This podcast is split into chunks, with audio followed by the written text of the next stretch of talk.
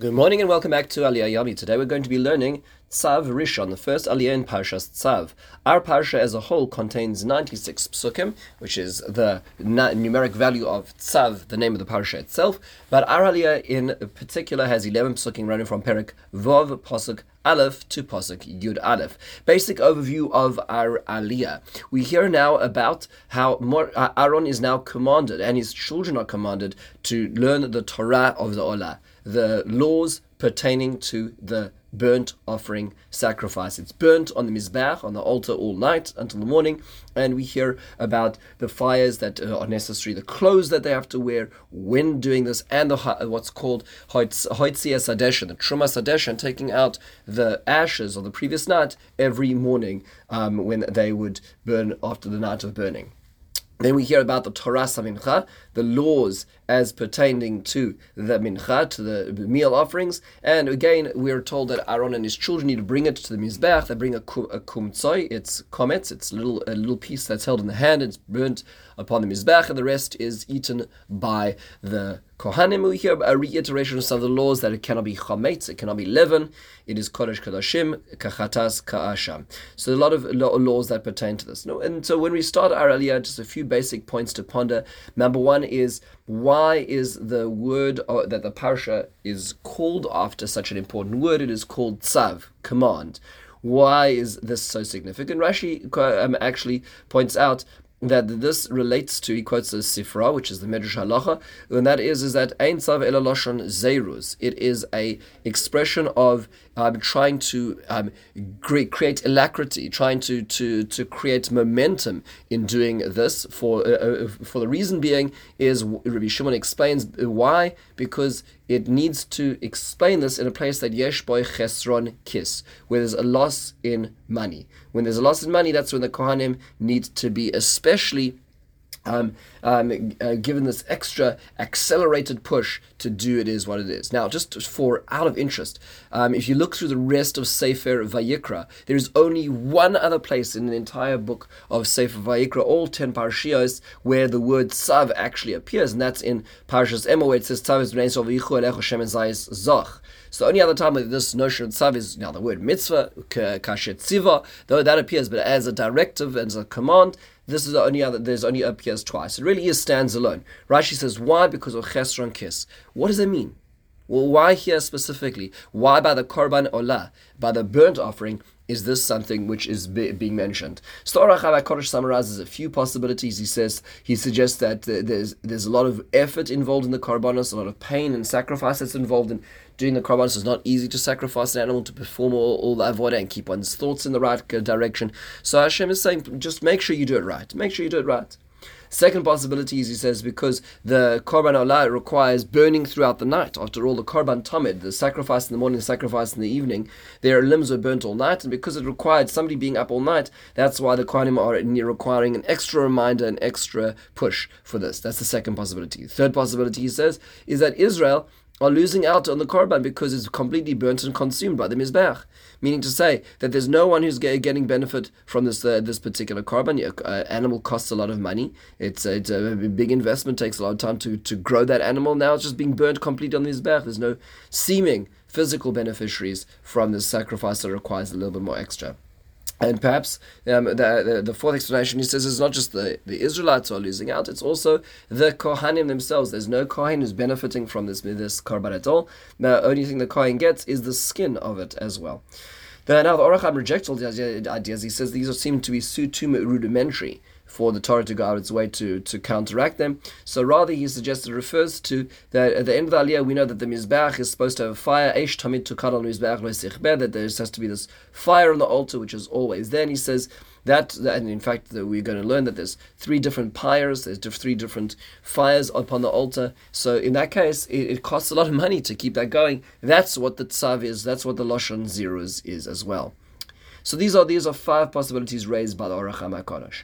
It is worthwhile noting that in the um, Sifsei Chaim, Rav Chaim Friedlander in his in his book um, um, on the Yomim Tovim. He um, at the beginning of the section on Sukkos, where he in Ma'amar Aleph, he says a very beautiful possibility.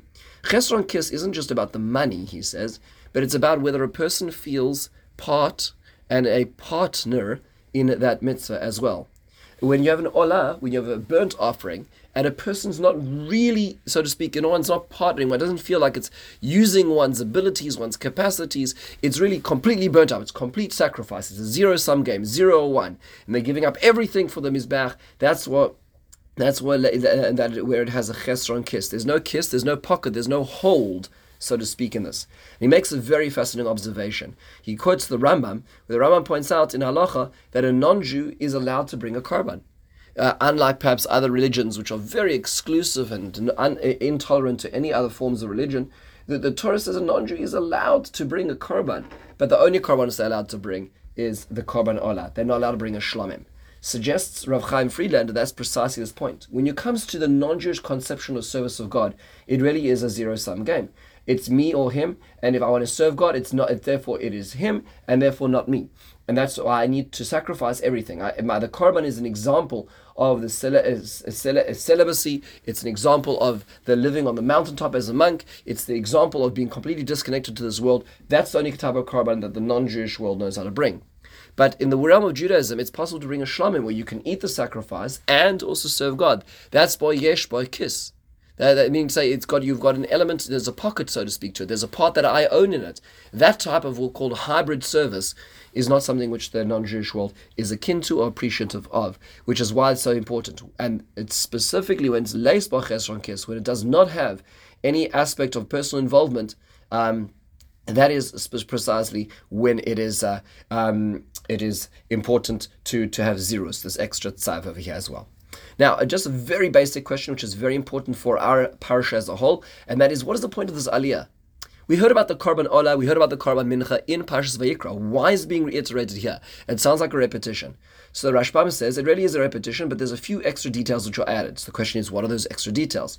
Rashi tells us a few of them. So he says, first of all, we hear that now the, the organs and limbs are burnt all night long, that we did not hear in the beginning of Parshas Vayikra also teaches us that what, what invalidates an olah. So we hear about some of the aspects which invalidate an olah. Uh, and another example is is that once it goes on the mizbech, it cannot come down. That refers to the nesachim. That means to say certain things which touch the mizbech or go up on the altar cannot be retracted there afterwards as well.